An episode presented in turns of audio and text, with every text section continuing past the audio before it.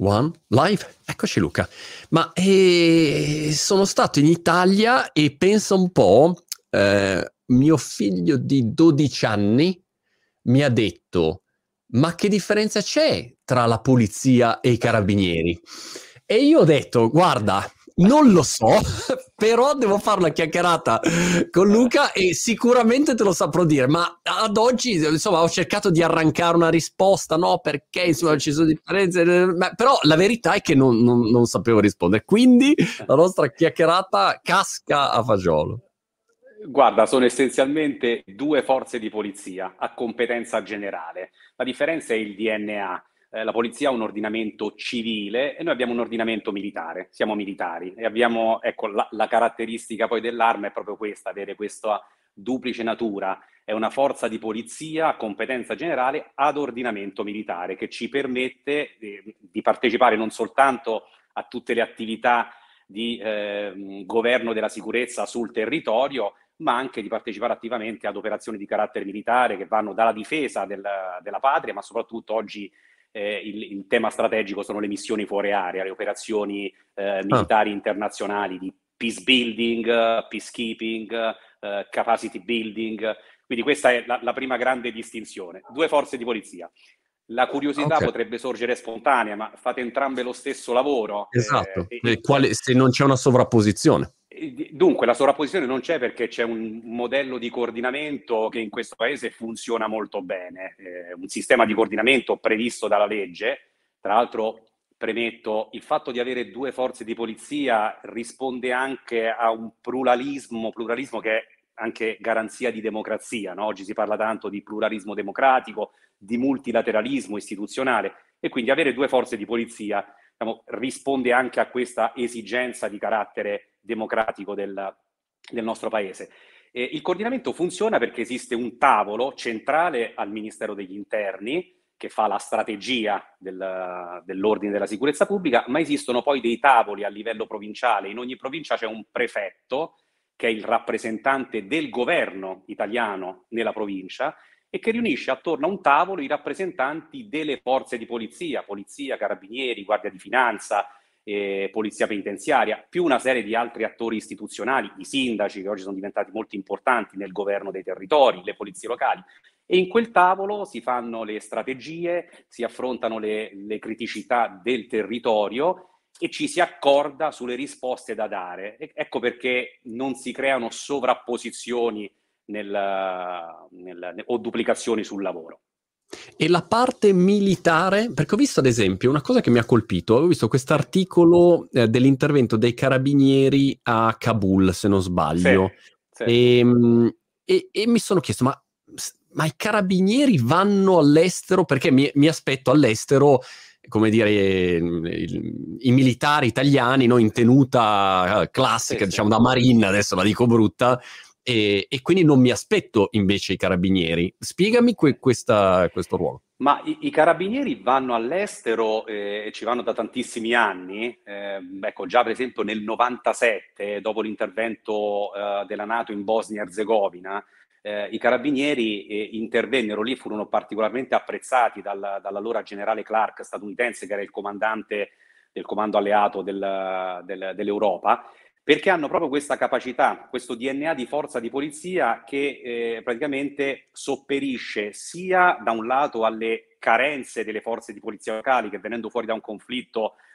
sono, sono diciamo, devono ristrutturarsi ovviamente, e, e, e poi mh, vengono incontro anche a delle esigenze che le forze armate, l'esercito in particolare, non avendolo nel loro DNA, non possono garantire sul territorio. Quindi i carabinieri vanno all'estero a fare queste operazioni militari eh, che, diciamo, sfruttando il DNA di forza di polizia, aiutando le istituzioni locali a ricostruire le forze di polizia, ad addestrarle eh, e soprattutto eh, avvalendosi di quella che è una delle degli altri tratti distintivi della nostra, della nostra grande organizzazione, che è quella capacità di essere vicini al cittadino, al popolo, alla comunità.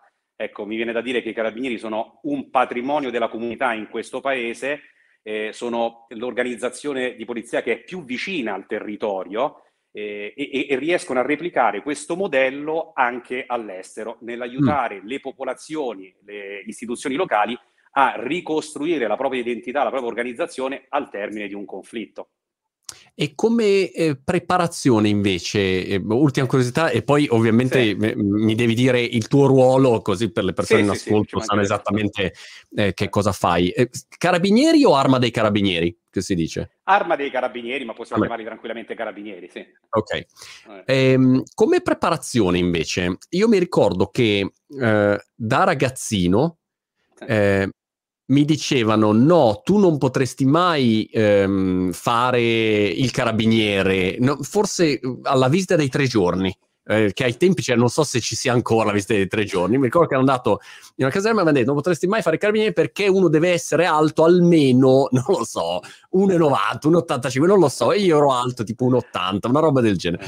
E, e quindi ehm, mi domandavo, ah, se questo è un mito, cosa è una curiosità stupida, ma ehm, B invece qual è il livello di preparazione? La scuola è uguale per polizia carabinieri e mh, mm, mondo militare, hanno delle similitudini ma poi si, si di, di, differenziano. Come funziona la, la parte di allora, formazione? Allora, guarda, innanzitutto rispondo a una tua domanda. La leva del servizio militare obbligatorio è stato sospeso. Okay. Eh, è stato sospeso, quindi oggi non c'è più il militare di leva e allora c'era la possibilità di fare il servizio militare nei carabinieri, ah, come ah, okay. carabiniere ausiliario. E tra l'altro era anche un momento di incontro anche con la società civile, si creavano anche de- dei network, delle saldature che poi le ritrovavi anche durante la tua attività sul, sul, territorio, amministratori delegati di grandi aziende che avevano fatto il carabiniere ausiliario, eh, okay. no, personaggi importanti con cui restava questo, questo rapporto di, eh, di, di, di, comunanza legato alla, alla, all'esperienza di vita nell'arma dei carabinieri. Guarda, le scuole di formazioni so, sono diverse tra le forze di polizia, sono diverse a seconda anche dei ruoli. Eh, noi abbiamo il ruolo degli ufficiali, dei marescialli, dei brigadieri, degli appuntati e carabinieri e hanno scuole di formazione differenti. Gli ufficiali fanno un percorso di formazione comune per i primi due anni con l'esercito all'Accademia mm. Militare di Modena, perché fino al 2000 l'arma dei carabinieri era parte integrante dell'esercito italiano, era la prima arma dell'esercito italiano. Okay. Nel 2000 una riforma legislativa eh, ci ha sganciato dall'esercito, siamo diventati, abbiamo assunto il rango, si dice, di forza armata autonoma, ma è rimasto questo periodo di formazione comune per gli ufficiali in accademia e poi formazione che viene completata nella scuola dove mi trovo io adesso in questo momento, è la Scuola Ufficiali Carabinieri di Roma, che forma ufficiali di diversi, eh, di diversi ruoli. Noi oggi abbiamo anche assorbito il, eh, il vecchio corpo forestale dello Stato, eh, oh. quindi abbiamo ufficiali anche del ruolo forestale che vanno a far parte di una componente molto importante che è quella di polizia ambientale dell'arma dei carabinieri e che ha prospettive di sviluppo strategiche, no? in un momento in cui si cambia, si, si parla tanto di eh, climate change, di transizione ecologica, eccetera. Poi abbiamo i ruoli tecnici, tutta la parte di sostegno, psicologi, medici, amministratori, ingegneri, eh, veterinari, eccetera. E poi abbiamo ecco, il ruolo normale, sono gli ufficiali che fanno il, il, servizio istituzionale classico nell'arma dei carabinieri. Sono diciamo, diversi corsi di formazione a seconda dei, dei ruoli e degli orientamenti futuri nel mondo poi eh, organizzativo dell'arma. No, Ti posso dire in questo momento... Eh, sì, eh. No, Prego. gestiamo in questo momento alla scuola ufficiali 12 corsi eh, in contemporanea di, di, di, vari ruoli, abbiamo circa 350 ufficiali in via di formazione e gestiamo anche quello che è il um, lifelong learning, nel senso che facciamo poi ovviamente corsi di aggiornamento, di specializzazione a seconda delle esigenze organizzative che si manifestano poi durante, eh, durante la vita. In un'intervista um, con, in un podcast americano sì. dove parlavano con um, un, uh, uno dei grandi capi de- militari americani, non ricordo il nome, sì. eh, diceva è incredibile come abbiamo una carenza in questo momento di um, giovani che abbiano le caratteristiche fisiche per poter fa- eh, eh entrare in servizio, col fatto che sì. c'è eh, sono più meno in forma, ecco, mettiamola così. Sì, gli, americani sì, sono meno in forma, insomma, questa era la, la sintesi del, del, discorso per vari motivi, poi ognuno trova i suoi motivi. Eh, tu vedi um, un cambiamento da questo punto di vista per l'Italia? Oppure, come dire, c'è un'affluenza, una richiesta per diventare carabinieri uguale a prima, non è cambiato niente? No, guarda, allora, premesso che il problema della forma fisica, anche dell'obesità, no, che è l'espressione patologica, diciamo, è un problema più americano, no? Io ricordo anche le battaglie che hanno fatto anche eh, Michelle Obama no? per sensibilizzare l'opinione pubblica sulla necessità di eh, prestare maggior cura alla, alla, propria salute fisica. In Italia non abbiamo questo problema, fortunatamente, c'è un'attenzione eh, radicata nella cultura anche dei giovani soprattutto, anzi i giovani oggi ti devo dire sono molto più attenti della mia generazione alla cura del, de, del, benessere fisico, del benessere fisico che poi è anche cura del benessere anche eh, psicologico. Eh, c'è un'attenzione maggiore, questo è il, ovviamente il mio osservatorio. Eh, rispetto a quando ho frequentato io questa scuola, eh, i giovani di oggi sono molto più in forma eh, okay. perché hanno un'attenzione, hanno una grande sensibilità verso la cura del, uh, del benessere fisico. E invece il percorso da quando uno inizia a quando poi è ufficialmente ehm, nell'arma dei carabinieri e poi immagino c'è appunto tutta la parte di crescita che uno può fare sì. gerarchica, che, che, quanti anni ci mette, che, che tempo devo avere in mente? Ma, ma guarda, dipende ovviamente dal, dai diversi ruoli. Eh, l'ufficiale, come ti ho detto, ha, questa, ha questo arruolamento tramite accademia e generalmente eh, si, si, approccia a questo mondo tra i 18 e i 20 anni e deve compiere un periodo formativo di 5 anni per essere poi impiegato diciamo, eh, sulla, in trincea, quindi sul fronte operativo. Eh, però abbiamo anche tanti concorsi interni. Oggi anche il carabiniere che fa un concorso è un corso di formazione che dura fondamentalmente 12 mesi, può aspirare a un percorso di carriera interna e può diventare quindi brigadiere, maresciallo o ufficiale. Mm. C'è stata un'apertura eh, a tutte le carriere all'interno della nostra organizzazione, per cui chiunque, ovviamente eh, sul presupposto della, eh, de, de, del possesso di alcuni requisiti, può aspirare a fare la carriera da carabiniere semplice e diventare eh, ufficiale. Quindi abbiamo diverse alimentazioni, o per okay. concorso direttamente dal mondo civile o anche per concorsi interni che valorizzano Quindi, poi le professionalità che abbiamo all'interno dell'organizzazione. Per quello che è come se, mm, se no, al posto di fare università dice ok, provo a fare la carriera da carabiniere. Sì. Hai dei requisiti in ingresso che devo avere o chiunque no, guarda, può... No, chiunque, no, per, per fare l'ufficiale nella carriera accademica ovviamente devi avere il diploma e poi fai il concorso e, e, e durante i cinque anni di formazione consegui la laurea in giurisprudenza. Però, come ti dicevo prima, abbiamo altri ruoli negli ufficiali come il ruolo forestale o i ruoli tecnici, dove invece noi prendiamo, arruoliamo già persone già laureate, perché devono avere già una competenza di base no? nel settore della tutela ambientale, eh, così come nei settori specialistici di medicina, psicologia, ingegneria eh, e, e via discorrendo. Quindi lì selezioniamo direttamente eh, candidati laureati dal mondo civile che fanno un concorso per, per titoli ed esami e vengono poi arruolati nella nostra organizzazione. Okay. Per quanto riguarda invece eh, gli, altri, gli, altri, ruoli, quindi appuntati eh, e marescialli, è sufficiente possedere il diploma, eh, ma durante il corso di formazione per marescialli si consegue la laurea triennale. Poi ecco, ovviamente per fare carriera all'interno dell'organizzazione arrivare al ruolo degli ufficiali, devi poi ovviamente possedere il titolo di laurea. Ecco, quello è l'unico requisito indispensabile per approdare alla categoria degli ufficiali. I carabinieri, ti faccio de- quelle domande sì. stu- che denotano la mia totale no, ignoranza, no, no. ma sono qua a imparare quindi faccio volentieri proprio questa chiacchierata per- perché non so niente. Quindi, e, peraltro io vivo in Inghilterra ormai da, da, nove anni e quindi, come dire, ecco, ho fatto una vacanza in Italia e molte cose mi sembra di vederle per la prima volta. Si vede che, Luca, sto anche diventando un po' rincoglionito, non mi ricordo neanche le cose. D- domanda um, che mi fanno sempre i miei figli anche, eh, i carabinieri eh, su, sulle forze di polizia, eh, se sono armati sì. o meno. I carabinieri sono armati o non armati? No, no, sono armati, sono armati. Adesso non so, in Inghilterra credo che la polizia, non so se ancora c'è la cultura di andare in giro disarmati in Inghilterra, cioè, ricordo tanti anni fa. Della, fare, a, a volte a vedi quelli che arrivano proprio col, col fucile quando c'è, esatto, vedi, esatto. però se no, se vedo il poliziotto, spesso non è armato, ecco. Spesso, no, no, le forze di polizia in Italia sono tutte armate, sono tutte quante armate, assolutamente. Ok, per cui c'è tutta una parte di formazione anche. Di personale, eccetera. Sì, sì, assolutamente sì.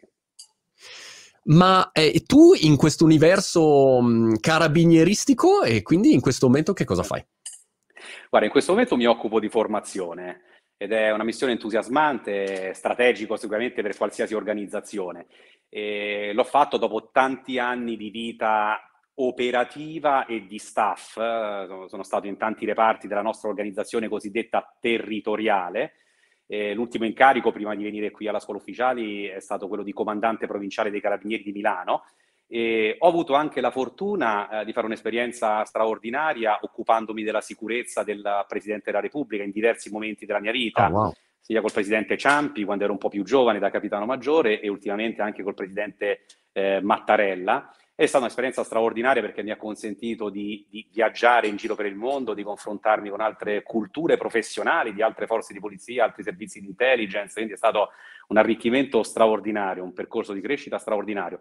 E poi ho fatto anche delle esperienze cosiddette di staff al nostro comando generale, dove abbiamo il nostro headquarter praticamente, e sono stato circa sei anni, mi sono occupato di, di, di leggi, era l'ufficio legislazione eh, quindi ah. mi occupavo di seguire tutta quanta l'attività normativa che aveva eh, diretto interesse e impatto sulla nostra organizzazione.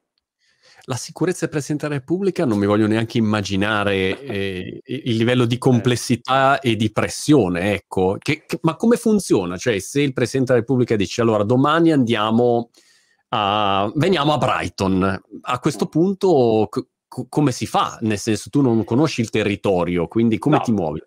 Beh, eh, ci si muove, beh, ci sono ovviamente delle cosiddette missioni preparatorie, quindi di fronte a un impegno del Presidente della Repubblica in un paese estero, c'è prima una missione preparatoria che parte un mese, un mese e mezzo prima ah, okay. e va a conoscere sia i, diciamo, i, collaboratori di quel paese che si occuperanno di sicurezza, di intelligence, anche di logistica e di parti anche protocollari. Quindi parte questa squadra che va a fare questa ricognizione, prende contatti con eh, i, i, colleghi dall'altra parte e si pianificano tutte quante le attività, si fanno le ricognizioni, si fanno aggiornamenti anche di intelligence su eventuali minacce eh, sottese alla, alla visita del, del, capo dello Stato. Poi c'è una seconda fase in cui a ridosso della, della visita ufficiale del capo dello Stato parte un team che va in, in anticipo sul territorio, quindi torna lì due, tre, quattro giorni prima a ripetere eh, queste ricognizioni a eh, controllare sempre con i colleghi dei paesi esteri il programma, eh, essere aggiornato su eventuali cambiamenti di scenario e poi attende l'arrivo del capo dello Stato e si svolge la visita. Quindi c'è una preparazione, una verificazione molto meticolosa, eh, fatta di sinergie tra varie anime, sicurezza, intelligence, logistica, protocollo, e, e, fatta anche di tanta concentrazione. Ecco, quello che mi ha insegnato questo, questo mm. lavoro straordinario è stata la necessità di una concentrazione feroce quando si, uh, si è uh, ecco, in, in, scena, tra virgolette, uh, con, con, la visita del Capo dello Stato. Ma cosa, cosa guardi ne, nel momento in cui sei, per dire, a un evento e c'è una sì. marea di gente? Sì. E un pericolo può arrivare da qualunque situazione, almeno io non saprei, come dire, non saprei dove guardare, non saprei a che cosa prestare attenzione, ecco.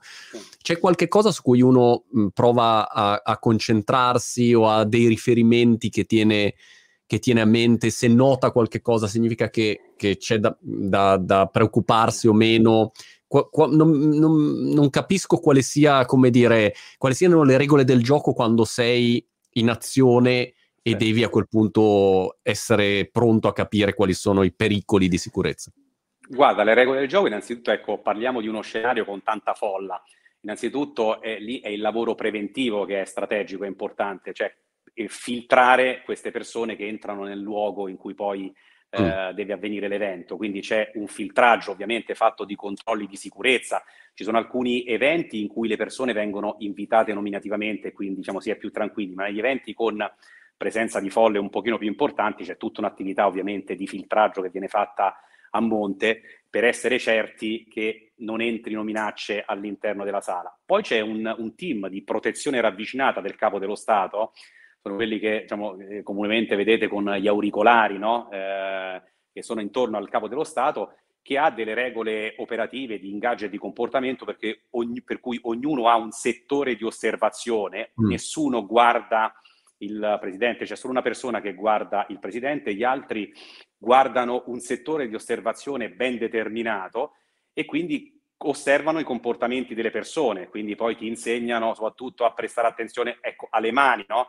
Se una no. persona comincia a occultare la mano, è chiaro che comincia a essere un, un campanello d'allarme. E poi ovviamente ci sono tutta una serie di procedure provate ripetutamente in un addestramento assiduo, consistente, di evacuazione in caso di minaccia, perché la prima regola, molto semplice, molto banale, quando c'è una minaccia, il VIP deve scappare. Ecco, non, non okay. si rimane mai ad affrontare la minaccia, ma la regola è scappare, portare il più velocemente possibile in salvo la persona che stai proteggendo. Io non potrei, vedi Luca, mai fare questo mestiere eh. perché resterei lì a dire adesso combattiamo fino alla fine, dimostriamo di essere i migliori, invece no, prendi e giustamente vai. Torniamo un attimo su, sui carabinieri. Um, sì. Che presenza hanno oggi i carabinieri in Italia, cioè a livello proprio di presenza territoriale? ma una presenza territoriale importante. Eh, non esistono al mondo forze di polizia che hanno questa penetrazione eh, sul territorio, questa vicinanza. Calcola, noi siamo come organizzazione siamo 109.000, va bene, più o meno, mm. e abbiamo 5.200 presidi sul territorio. Il presidio, quello forse più conosciuto dal, dal, dalla gente, è, è, la stazione Carabinieri. Eh, la stazione Carabinieri che è il comando che è nel, nel, piccolo comune e che è diciamo, forse uno dei principali punti di riferimento dello Stato insieme al sindaco eh, o di riferimenti della popolazione insieme al sindaco, al parroco, al farmacista. Ecco, la stazione Carabinieri è eh, proprio la, l'elemento più vicino che abbiamo al, al territorio e questa è la nostra cifra distintiva perché ci consente di, diciamo, di, poter essere realmente vicini alla gente, alle esigenze della gente. Noi ci consideriamo proprio un patrimonio della comunità, siamo al servizio della comunità e cerchiamo costantemente questo, questo dialogo, questo rapporto che non è soltanto un rapporto legato a esigenze di sicurezza, ma credimi, molte volte nelle nostre stazioni entrano donne e uomini che vengono semplicemente a raccontare un problema anche mm. personale, che può essere anche un dissidio familiare con il coniuge, con i figli, una, una, difficoltà che non è necessariamente collegata a un problema di sicurezza. E questa è stata la grande forza della nostra, della nostra organizzazione ed è, diciamo, siamo orgogliosi ecco, di, di, questa, di, questo DNA. È quello che rende l'Arma dei Carabinieri unica nel panorama delle forze di polizia a livello mondiale. E invece il rapporto con la polizia e l'esercito, eh, co- come e i servizi e l'intelligence, co- come avviene? Cioè c'è un gruppo WhatsApp dove c'è il mega capo supremo di ogni realtà e si dicono, non so, si aggiorna una volta alla settimana, dico tutto bene, tutto eh. bene, c'è questo... come funziona questo rapporto? Vabbè, guarda, sul territorio, come dicevo, c'è questo uh, meeting settimanale, che poi settimanale in via ordinaria, ah. ma può riunirsi anche in caso di emergenza eh, in via permanente. E, ed è un incontro in presenza, sono riunioni in presenza, però il Covid-19, la pandemia, eh, ci ha poi costretto, ed è stata anche una grande opportunità eh, durante i periodi del lockdown, a vederci proprio su piattaforme informatiche, quindi penso a, penso a Zoom, Microsoft Teams, eh, e via discorrendo, Google Meet. E quindi ci siamo un po' anche noi eh, avventurati in, questa, in questo mondo dell'innovazione tecnologica che ha reso possibile, eh, ne abbiamo capito poi le potenzialità, che ha reso possibile anche il fatto di essere eh, vicini e soprattutto di potersi vedere anche con maggiore frequenza, con poco preavviso e di poter anche riunire persone che sono eh, distanti, magari eh, ecco come siamo io e te oggi, no? tu sei a Brighton, io sono a Roma, eh, si può organizzare in tempo reale una, una, una call e parlare in tempo reale di problemi che prima invece venivano poi rimessi alla riunione in presenza con tutti poi gli aspetti organizzativi, logistici, di, via- logistici, di viaggio e via discorrendo. Quindi eh, il, il, mondo delle tecnologie ha aiutato moltissimo le sinergie tra le istituzioni. Eh, sì, a livello, a livello, locale poi si sviluppano anche dei gruppi informali di WhatsApp per gestire anche emergenze eh, sul territorio, quindi utilizziamo molto la tecnologia, i social per, eh, per queste comunicazioni. Adesso stiamo anche al comando generale dei carabinieri eh, progettando una piattaforma di messaggistica istantanea proprietaria, si chiamerà C-Chat, okay. Carabinieri Chat, eh, perché ci siamo assolutamente resi conto dell'indispensabilità di questi strumenti per fronteggiare le sfide della complessità e della velocità di questo, di questo mondo contemporaneo. E invece a livello, diciamo, nazionale, se c'è il mini- arriva un nuovo ministro della difesa o un nuovo ministro dell'interno, um, c'è come dire un, un cerimoniale o, o, un'organizzazione formale per cui il ministro della difesa ogni venerdì alle 5 si deve sentire eh, per avere un report come negli Stati Uniti, no? che arriva Trump e uno dice allora Trump viene briffato e gli dicono sì, tutti i segreti, gli alieni nascosti, tutto quello che c'è, glielo dicono e poi dicono basta, non devi dirlo a nessuno. Che, che livello di di, di... Ci sono, no, ci sono dei, dei, dei, livelli appunto interlocuzione centrali e quindi ad esempio il ministro della difesa si vede, adesso non conosco la periodicità, però fa degli staff meeting con i capi di Stato Maggiore della Difesa e delle varie forze armate. Esiste anche un, un comitato che si chiama il, comita, il, Comitato dei Capi di Stato Maggiore dove vengono anche lì eh, analizzate e decise le strategie future delle, delle forze armate. A livello invece interno c'è anche lì un comitato, si chiama Comitato Nazionale dell'Ordine e della Sicurezza Pubblica, che si unisce con cadenza periodica e poi in qualsiasi momento a livello emergenziale, che fa le strategie nazionali dell'ordine e della sicurezza pubblica a fronte ai problemi di rilievo nazionale. E lì siedono al tavolo il ministro dell'interno, il capo della polizia, il comandante dell'arma dei carabinieri, della Guardia di Finanza e tutta una serie di attori istituzionali coinvolti di volta, di volta in volta. Poi abbiamo uno strumento anche importante che è quello del... che anche questa è un'eccellenza italiana che vale la pena raccontare, no? soprattutto in un periodo in cui diciamo, si parla tanto anche di minacce terroristiche internazionali, adesso anche con il ritiro degli Stati Uniti dall'Afghanistan, che, che è il Comitato di Analisi Strategica Antiterrorismo, il CASA, l'acronimo mm. CASA. Riunisce i vertici di tutte le forze di polizia e delle agenzie di intelligence nazionali, quindi servizi segreti nazionali, esteri, e, ehm, e praticamente in questo tavolo settimanale la cosa, il grande valore aggiunto, vengono condivise tutte quante le informazioni che ogni organizzazione ha raccolto nella propria attività di intelligence.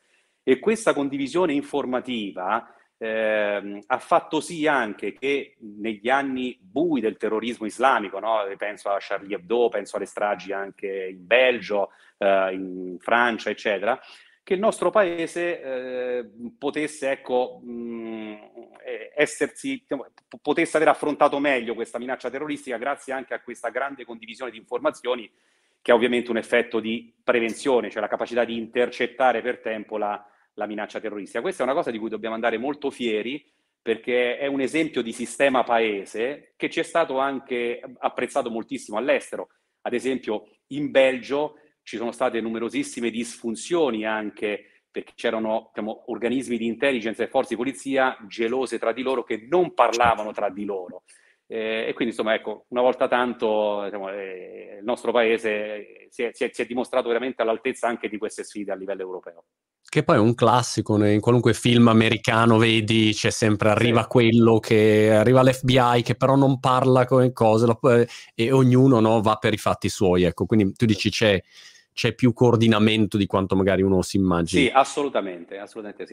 E invece come, come database a disposizione oggi, se, se, se, uno pensa magari vent'anni fa, trent'anni fa, eh, magari c'era meno accesso alle informazioni. Oggi invece uno dice, ah, ormai si sa tutto di tutti, dalle piattaforme social su cui noi eh, per primi dialoghiamo, eh, a quelli che sono poi le informazioni che ha un governo l'arma dei carabinieri ha, come dire, una, un accesso a dei suoi database, c'è un database condiviso dove tu verifichi se uno è, è una, una, persona potenzialmente pericolosa o meno, co- sì. come funziona questa cosa?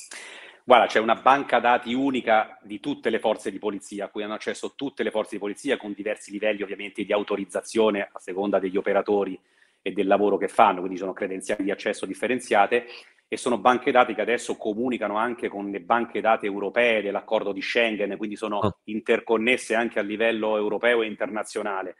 Quindi c'è una grossa quantità di informazioni eh, controllata sempre anche dal garante per la protezione dei dati personali, quindi c'è un grande rispetto anche della, della privacy, dei livelli di accesso, eh, della conservazione anche di queste eh, informazioni. E, ehm, e, poi diciamo, c'è tutto il tema della raccolta informativa che avviene invece sulle fonti aperte. I social, i social, me lo insegni tu, raccontano di noi certo. tantissime cose. Molte volte quando si fanno attività anche di indagini investigative si vanno a sondare i profili social delle persone per, per vedere anche le loro reti, i loro network di amicizie, le relazioni eh, e, quindi insomma i social oggi sono diventati una fonte importantissima anche di informazioni. Quando arrivo in aeroporto sono carabinieri quelli che, che mi controllano il passaporto o no? No, no, no, in aeroporto no perché eh, in aeroporto c'è la polizia di Stato perché mh, okay. ho, ho, dimenticato di dirti prima che siamo due forze di polizia a competenza generale. Poi abbiamo però dei settori di specializzazione, ad esempio le frontiere sono controllate dalla polizia di Stato, eh, le autostrade dalla polizia di Stato, eh, tutto il sistema ferroviario, quindi la polizia ferroviaria, la polizia postale. Noi abbiamo altri comparti di specialità che sono fondamentalmente più importanti, la tutela del patrimonio culturale, mm. la tutela dell'ambiente. Eh, oggi con l'assorbimento del corpo forestale siamo diventati la polizia ambientale più, più importante del, del mondo, la tutela della salute, la tutela del lavoro, tutta una serie di comparti eh, che sono di, di, di, rilievo strategico ovviamente per la società. Quindi ripeto, forze di polizia, competenza generale, ma con poi delle nicchie dei comparti di specializzazione dove invece operano in via quasi esclusiva. Quindi per l'aeroporto ti controlla la Polizia di Stato. Di recente sono arrivato in Italia dopo due anni per la prima volta, mi hanno subito fermato e ho pensato cosa avrò fatto, invece era, voleva il selfie, eh, la persona che mi ha controllato mi ha guardato e ha detto tu, no, vieni qua, ho detto no, cosa ho fatto? E quindi ormai questa problematica. Mm, per cui se si verifica ad esempio un incendio, eh, sono i carabinieri che hanno competenza dal punto di vista, di, diciamo, della, della tutela della tutela forestale? Su, su, sul patrimonio forestale lì ci sono due attori, ci sono i carabinieri forestali, ci sono ovviamente anche i vigili del fuoco che sono competenti per lo eh, spegnimento del, degli incendi. Eh, però sì, noi, noi, abbiamo una competenza esclusiva sulla tutela del patrimonio forestale e ambientale italiano e tra l'altro adesso c'è un progetto anche, anche in ambito Nazioni Unite eh, per cui stanno istituendo i caschi verdi eh, delle Nazioni Unite che, mm. sono, diciamo, che, che, che vanno in giro per il mondo a sostenere paesi, organizzazioni, forze di polizia nella tutela del, dell'ambiente. Andiamo ad esportare le nostre conoscenze, le nostre competenze, le andiamo a mettere a disposizione di altri paesi, perché è chiaro che oggi la tutela dell'ambiente è diventato un, un tema, come puoi immaginare, strategico per, uh, per, l'umanità. Parlami un attimo di leadership, che mi sembra un argomento interessante, diciamo, per la mia community e poi sì quando ci sono organizzazioni complesse anche da, da coordinare e da far andare in una, in una, direzione o bisogna eseguire delle, eh, delle, delle, attività sotto pressione, chiaramente la, la leadership entra, entra, in gioco. Che, cosa hai imparato in questi anni di, di, di, di attività Ma, e di, esperienza? Cosa sto imparando, perché poi ovviamente il percorso di formazione anche per me durerà tutta una vita. Guarda, innanzitutto mi, mi piace dirti, condividere con te che la leadership eh, è un viaggio, è un viaggio che dura tutta una vita e che inizia volgendo lo sguardo con curiosità e coraggio dentro di noi, smettendo di cercare ragioni o cause fuori da noi. Ed è un viaggio che si fa poi insieme agli altri, perché è chiaro che un leader presuppone dei, dei collaboratori, non esiste più la figura dell'uomo solo al comando. Un leader deve avere collaboratori, altrimenti non, non influenza nessuno. E quindi il primo passo importante è quello della self-leadership, imparare a conoscersi, a conoscere le proprie forze, le proprie vulnerabilità, convivere con i propri stati emotivi, saperli anche controllare, dominare, governare, accettare anche, perché tutti noi abbiamo delle vulnerabilità dal punto di vista emotivo. E avere anche, oltre al coraggio di riconoscere queste forze e queste debolezze, la curiosità, la curiosità di esplorare, di imparare, di, di, di, di leggere, di ascoltare altre persone, anche perché io dico sempre che se parlo io dico cose che conosco, se ascolto probabilmente imparo anche qualcosa, qualcosa di nuovo. E, e, la leadership per me è essenzialmente una relazione di influenza, la capacità di, di, di portare delle persone eh, verso un obiettivo che tu hai ben chiaro. Ecco, il leadership strategico è colui che ha, sa già dove vuole arrivare, ha già ben chiaro, visualizzato davanti a lui il traguardo, l'obiettivo e il suo compito è convincere, influenzare le persone che lavorano con lui eh, ad andare insieme, uniti, verso questo, questo obiettivo. E qui per me ha grande rilievo anche questa capacità, ecco, l'intelligenza emotiva di Goleman, no? la capacità di, diciamo, di, di toccare le corde della, de, de, dei tuoi collaboratori. Eh, una frase che mi piace sempre citare quando tengo i corsi qui ai miei, eh, ai miei ragazzi è che è una frase che diceva eh, Platone, ogni persona che incontri sta combattendo una battaglia di cui non sai nulla, sii gentile, sempre.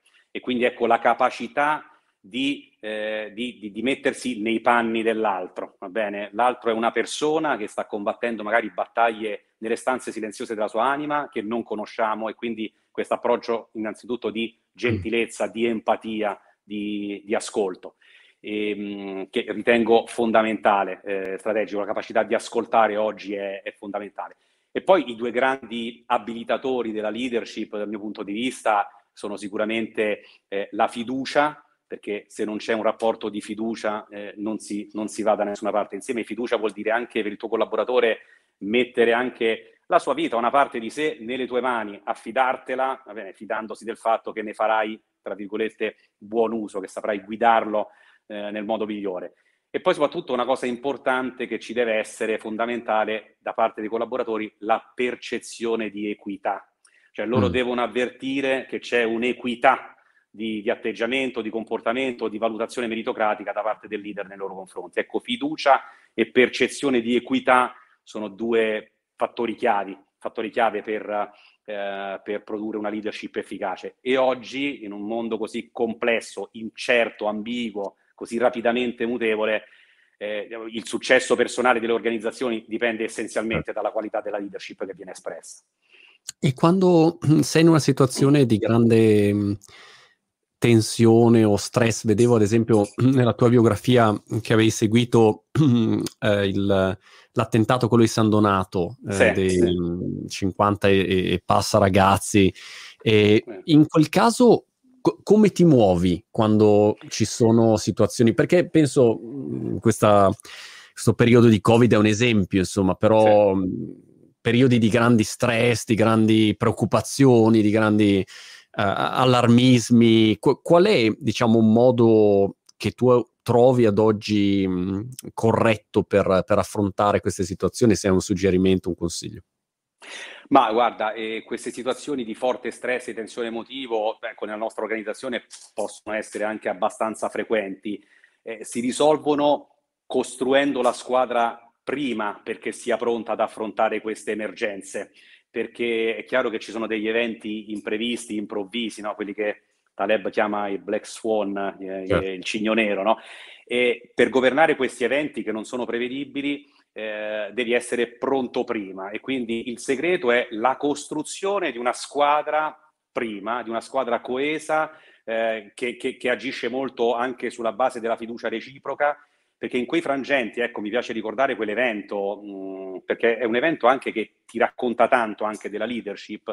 Eh, lì c'è stata la, la, la, convergenza, anche la sinergia di tante situazioni di leadership e di coraggio. La prima, quella mi piace sottolineare, è quella dei ragazzi che erano sul pullman, ah. perché ci sono stati dei ragazzi delle scuole medie che hanno avuto eh, il coraggio, la prontezza anche di non consegnare il telefonino alle maestre che su incarico del sequestratore dovevano raccogliere dai, dai, loro, dai, loro, alunni e di telefonare al, al, al 112, al, al numero unico di emergenza e di riuscire a dare delle indicazioni importanti, fondamentali, no? perché descrivevano all'operatore cosa vedevano fuori dai finestrini e questo consentiva all'operatore di poter localizzare il percorso del pullman.